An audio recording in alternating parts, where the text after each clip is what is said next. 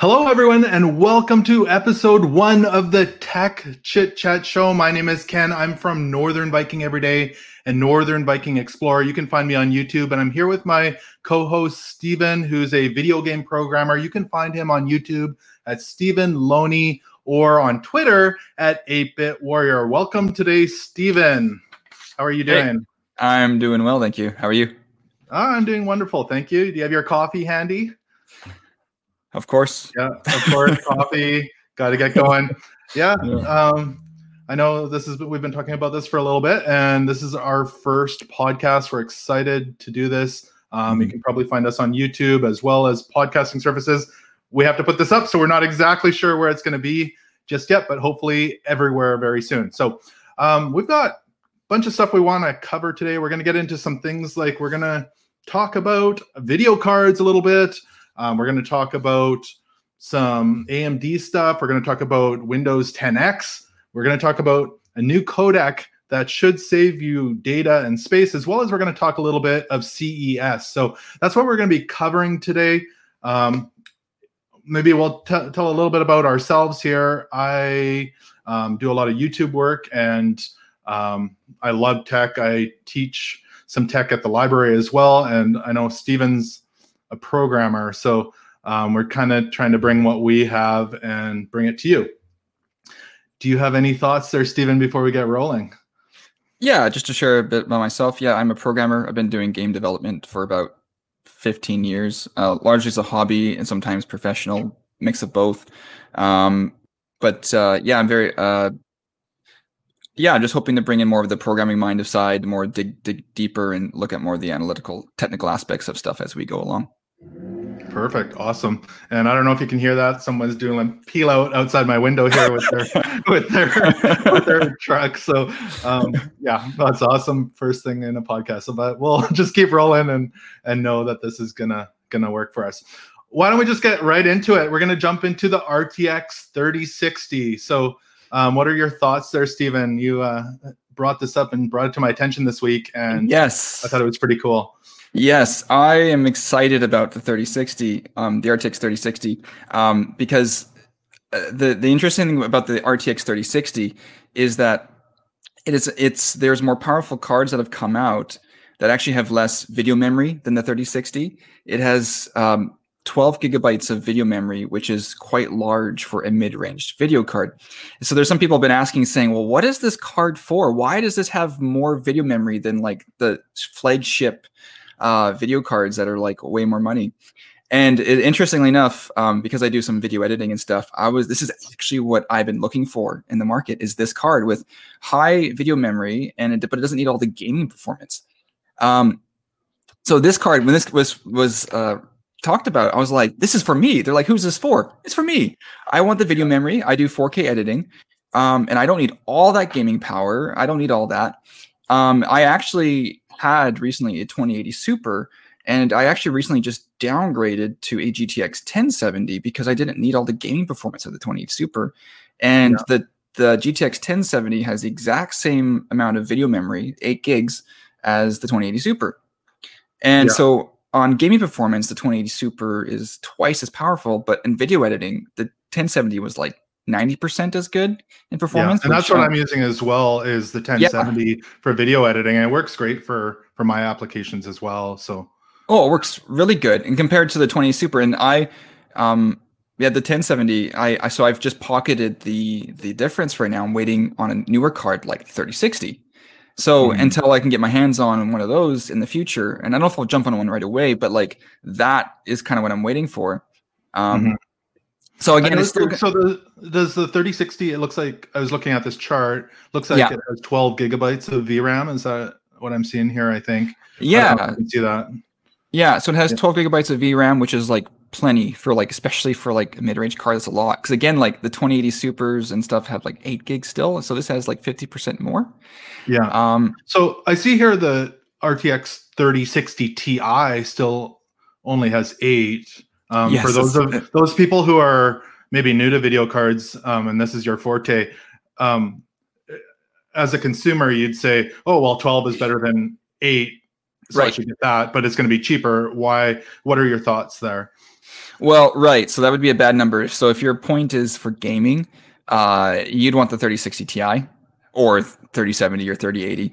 Um, so yeah, you definitely don't want to look at that as being like it's better because if if a if a game or a um, application doesn't use doesn't need that much RAM, well, it's kind of useless.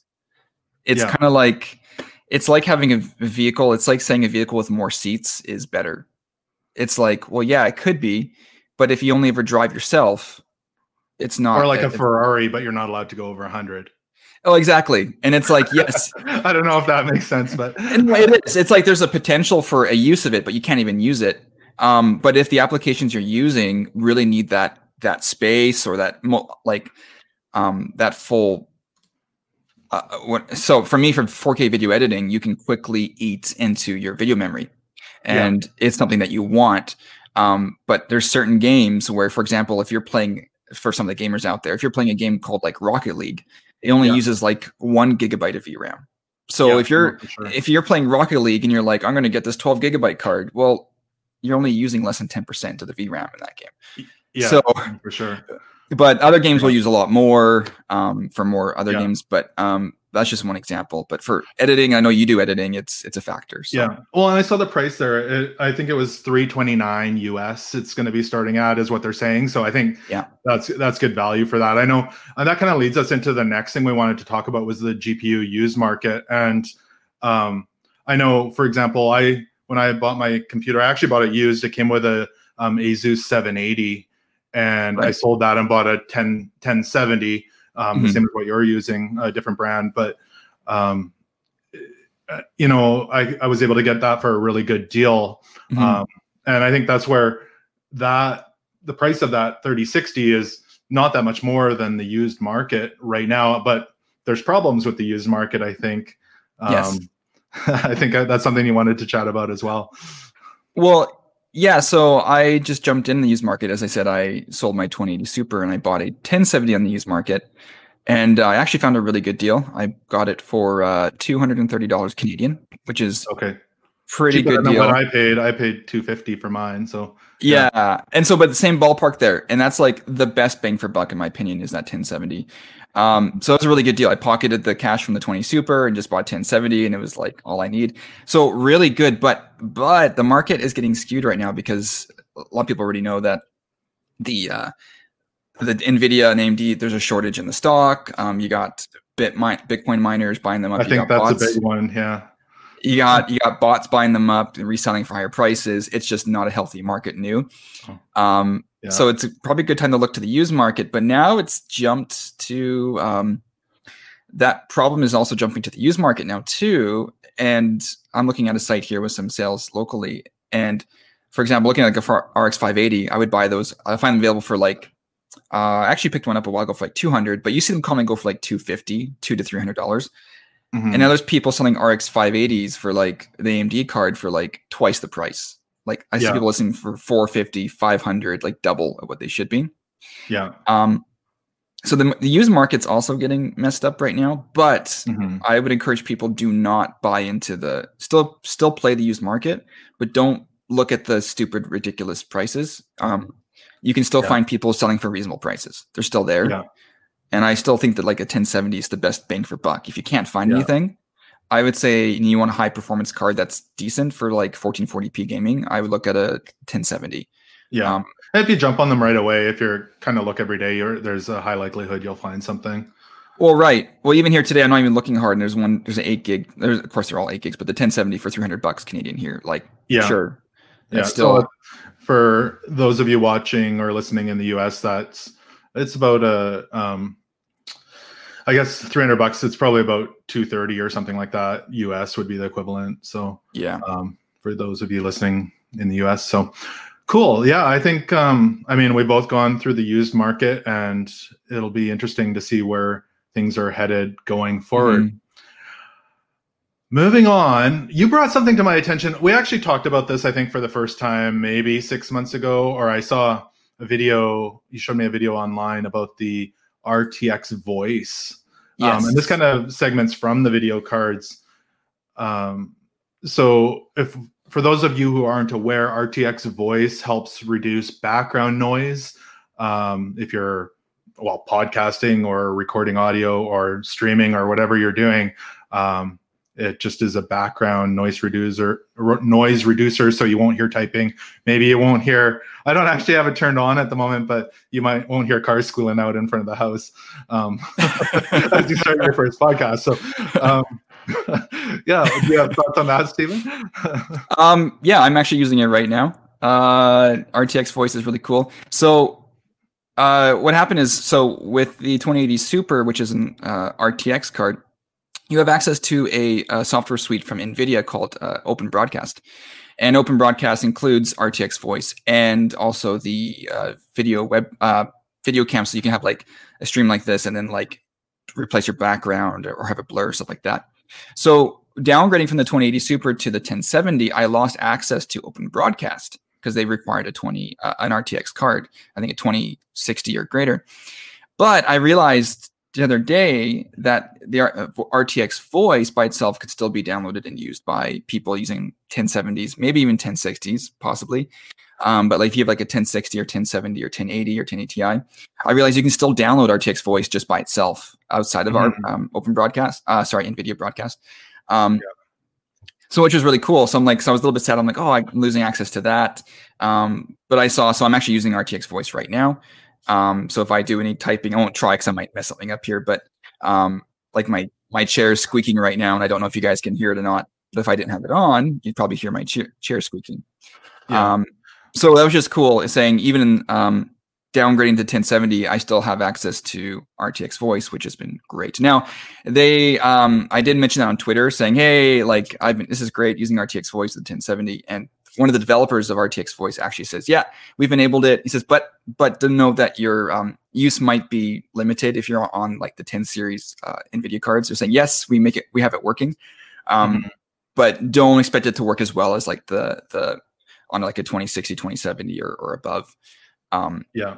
But I, I, just I just had thrown up the the website there a little bit earlier. I don't know those of you this is a podcast, so you wouldn't have seen it, but you can download it at nvidia.com. And if you're listening to this on YouTube, I'll put it in the description below so you can find a link to to try that out for yourself if that's something you want to do. Yeah. So, yeah, cool. Awesome. Yeah, I think it's uh, uh, an awesome thing to uh, try out and see if it works for you, especially a lot of game streamers um, that might might be something they want to try out. Yeah, and a lot, a lot, of people just might not know that it's still accessible. So it's just like when you, if you see open broad, if you see the mm-hmm. NVIDIA broadcast suite come up, know that if you have a 10 series card, RTX voice is still available for download by itself. It's still there. And it's just kind of that knowledge and like, oh, it is there. Okay. So a lot of people just might not know that. Um, yeah. They're not, they're not really pushing it, that part of it. So for sure. Awesome. Yeah. Awesome. So next up, we, I saw this this week and I thought it was kind of interesting. Um, Windows 10X. I don't know. Had you heard about this before this week, Stephen? Or I brief, really? briefly. I and I was curious. Yeah, what is it? So I saw some tweets and different articles come out this week about Windows 10X, and from what I can gather, um, it's it's kind of in development from what I can gather, and it's supposed to be more competition to um, the Chrome OS. So um, for low powered, I don't even know if I want to call them laptops, uh, Chromebooks, I guess is what right. we should call them. Um, right. And if you go online, like the articles I've been looking at, there's small little videos of people using it. It's it looks very much like a watered, very very watered down version of Windows. Um, right. I think it's designed for using um, Microsoft's OneDrive for most of your storage and it's truly designed um, to to compete with Chrome. So uh, if this comes out, like it's not, from what I understand, you're not going to be able to use it with your existing devices. It's going to um, have to come out with a new device that's that's purchased, and right. I don't know. Like I know at my kids' school, they their school is full of Chromebooks. There might be a huge market for this for all those people who just want to surf the web, check their Facebook, and reply to emails. This might be a good option for you if you're familiar with Windows. I think it's going to um, just feel very straightforward and easy to use because mm-hmm. a lot of the features look similar. Um, the article I was reading, it also did talk about um, it talked about it potentially having a similar flair to um, a future update of of Windows. So um, you can see all the buttons here are actually in the middle of the screen at the bottom, or I don't want to call them buttons, but the the icons rather than in the bottom left hand corner. So you're like your start menu and everything like that. Um, it just looks very watered down, but I think it's right. um, definitely something to think about if you're if you're needing something. Just maybe you want an extra something by the couch so you can just surf the web while you're I don't know sipping right. on your coffee in the morning. And I think they'll be low cost. Um, I don't even know what to call them because they're competitor to like a Chromebook, but um, yeah. that, that being said, I say low cost. I was at Costco this week and they had a Chromebook that was 700 and something dollars. Really? I took a picture of it. It was, I, that doesn't seem uh, the right market. I mean, that, that's Canadian dollars, but if you're spending seven hundred and sixty nine dollars or whatever it was, I think why are you looking at a Chromebook? Um, I mean, maybe there's a use for it, but that just seems awfully high for a Chromebook. In my mind, a Chromebook yeah. should be 300, 350 bucks. So, um, yeah. I, you know, that might be something to think about if you're really comfortable with Windows going forward. So, any yeah. any other thoughts on that, Stephen? Or well, yeah, I'm, I am wondering. So, I feel like Windows has tried. I think if I did hear a little bit about this, and I and I feel like Windows has tried to enter this market, and they haven't had the greatest success, I think. Yeah. Um, well, in the past, they've had had their phones with Windows on them. I know some people who have used them and just love them, but the popularity didn't didn't take I, off. I, I I feel like part of the problem is that Windows is fighting against an established idea of oh, it's Windows, so I can run my Windows applications on it. When mm-hmm. that's not the case, um, so I feel like they have some market confusion that they're fighting against a battle of yeah that's against themselves where it's yeah. like you have you have you, you, a person goes to a person who who's not knowledgeable in the subject goes to the store they go to a best buy and they look hey well here's a windows 10 computer for like half the price laptop as half a price as the other one both yeah. are windows so they buy the windows one and they buy it for their son who's going to school and now he can't even use a certain application yeah um or he can't play you know all yeah. any games on there practically, which is fine if it's just for school or not. But yeah, I just like I just feel like there's this fighting against well, it's a Windows laptop, so I should be able to play Windows, but not at all. Yeah, um, no, for sure. And I I think, I mean, that's going to be. I think for those of you who are looking for this, it's the programs you're probably going to find apps developed directly for this, like the native Facebook app. I don't know will look the same if it'll look exactly the same it might be more like your phone app. Well, the thing um, is, any, any, anything though that goes to the web browser should be fine. Like if you're just yeah. using, like once you're into the web browser, you're like it should be pretty much identical. Um, yeah. Oh, I see what you're saying. Yeah. It, I guess it's if only you're downloading a program, um, like apps will have to be designed to work with. Yeah, this. it's only really affecting like native applications that are like on your computer. Anything okay. to the web browser should be near identical. Okay. Um, and so I guess what I'm saying is if there was a Facebook app like you'd have on your phone, it would probably look different than if you went onto the browser, maybe? Uh or not necessarily. not uh, no, it should look the same. It's just performance. And gotcha. The, the big issue is not almost with the Facebooks or the Twitters or that. It's with mm-hmm. like mm-hmm. um it's the, the kid wanted to just play Minecraft. That's true. It's yeah. like, can I play Minecraft? And and that one probably will have it. I mean, when Microsoft owns Minecraft, they'll probably have it working for it. I think they already do yeah. have an ARM-based version of it. But it's just things like that. It's like the kid wants to go play. Okay, I want to play Rocket League, this popular game, or Fortnite. Yeah. Well, they're not. They're not working. Um, those things just won't work because that one's going to be on the ARM-based. It's more like a phone. Yeah. Um. So, and this is a side note. I we didn't talk about. I don't know if I've mentioned, but like there's the Raspberry Pi 400. I don't know if you've heard of that. Yeah. Um, and it's like, did you buy like, one? No, but I've been I'm been meaning to, but for like really okay. cheap, like you can buy Raspberry Pis by themselves, like for really cheap, and you can Mhm. build your own housing. But they had the Raspberry Pi 400, which they built the Raspberry Pi computer into like the keyboard, so it's like more like the older style, like Yeah. um, think old Amiga or Commodore kind of deal. Um, so in regards to schools, like you be- bring up about the the um, Windows 10X could be cool for schools. Well, look at the Raspberry Pi 400. The keyboard, everything's in there. You plug into a monitor for like roughly 100 bucks, and you have you got Yeah. a computer that's going to do probably largely what the Windows 10X stuff will do. Um, Yeah. for like, Well, and that's what I mentioned. I know they have a ton of Chromebooks at my kids' school, um, but it's perfect for them doing their homework at school. But yeah. yeah. I just Awesome. think it could be. Why don't we move yeah. on? Otherwise, we're going to be here all day. I know. Um, next thing, we wanted to talk about um, the H.266 codec. And I know that wasn't a very smooth transition, but trying to keep time limit here. the H.266 codec. And uh, if you're not aware, this is a new video codec that is supposedly coming out very soon that's in development that should allow video files, everything from standard definition to 8K, to be about half the file size. So this should help with with streaming and um, file storage on your computer. Um, yeah. So I, Stephen, are- any thoughts on this at all, or? Yeah, so it sounds really good. Like on paper, it's like cut your bandwidth in half.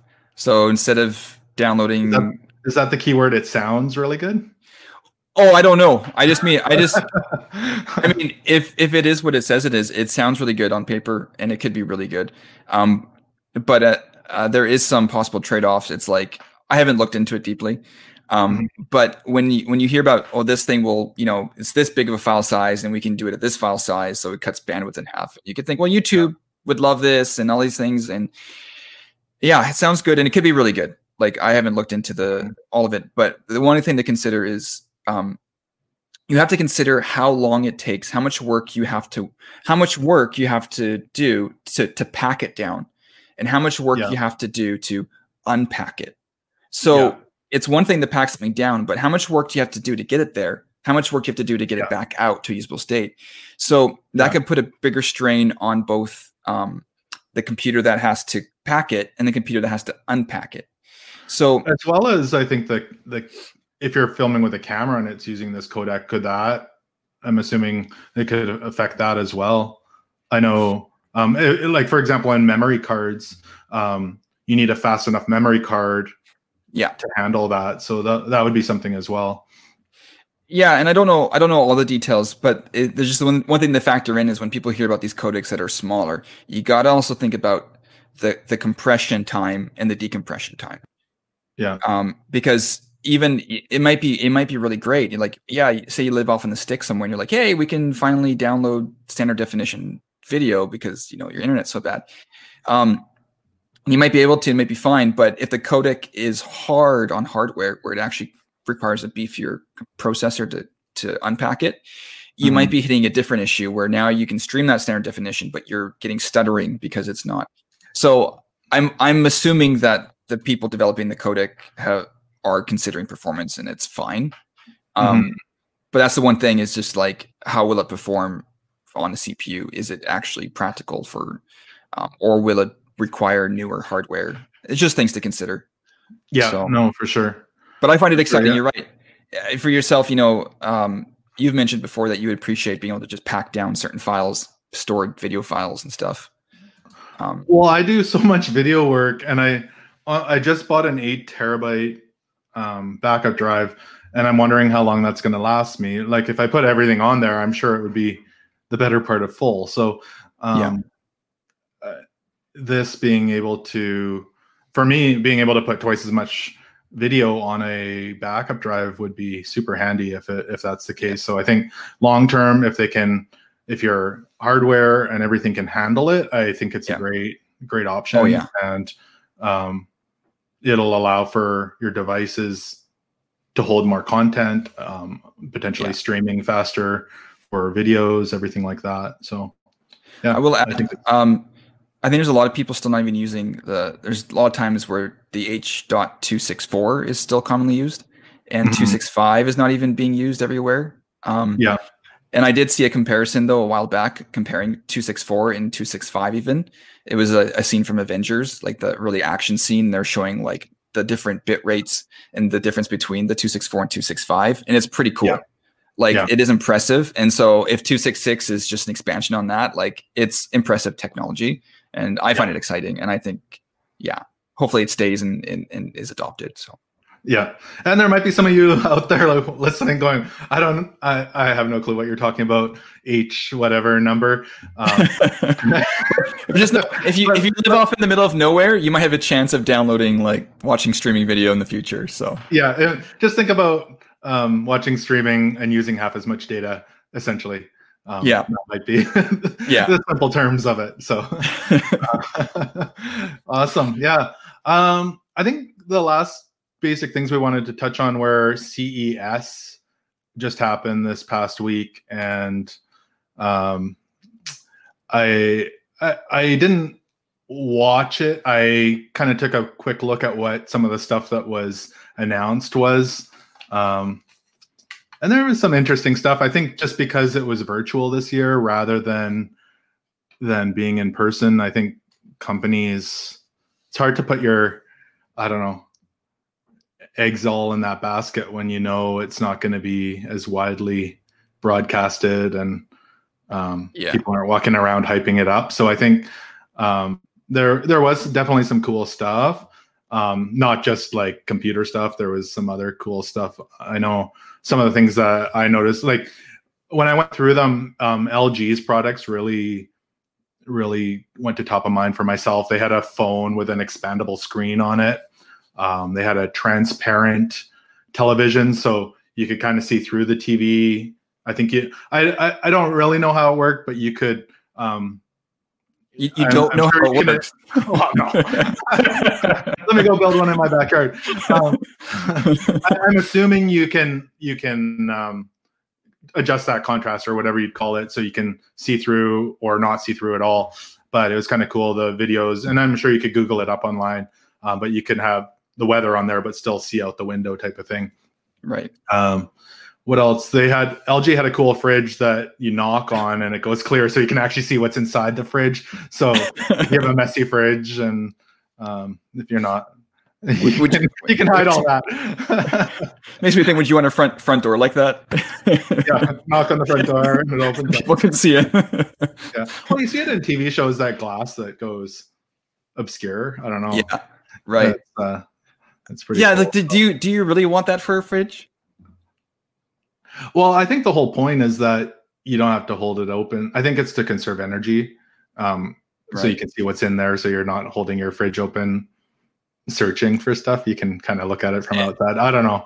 It's, and if if we're honest, how many times do we go to the fridge just opening it for the sake of opening it? That's just true. to see what's there. And so if we could at least start knocking on it to see what's in there and not well wasting power. I mean, the smart fridge. I mean, you have a your your fridge has a basically an Android screen on it, so it's uh, that's true. but how much how much is it actually it actually and it, it, right it even has the camera inside so you can like look at the camera and you can awkwardly kind of see inside the fridge so i guess this is like a 2.0 of that which we don't even really use yeah. so is it probably kept on the weather most of the time or something like that or a picture yeah, maybe. Yeah, yeah, exactly. Yeah. so it's, it's largely, novelty, but will you? And half the time people call uh, they call it an iPad half the time here. It's like there's an iPad on the fridge, and I have to be yeah. technically. But anyways, the other cool thing, and this is totally not like computer related, and we're trying to go all tech here, but um, Kohler had a smart tap that, from my understanding, you could tell it to pour out a liter of water and it'll give you a liter of water. So if you're, um, I, I think it also does temperature as well. So if um, maybe if you're into cooking, that could could be handy. If you're just sure. needing a liter of water, it could save you some time. Um, so a smart tap, and again, you can check that out. Google Kohler smart tap, and you should find that. But there's definitely some cool stuff there. Robotic. Samsung had a cool robot vacuum, I guess, to com- compete with the Roomba and all that. But yeah, did you have any other kind of thoughts on that, or were you? No, I, I haven't actually followed CES yet. I might do kind of a, a, check it out once it's all wrapped up and see what's out there and stuff.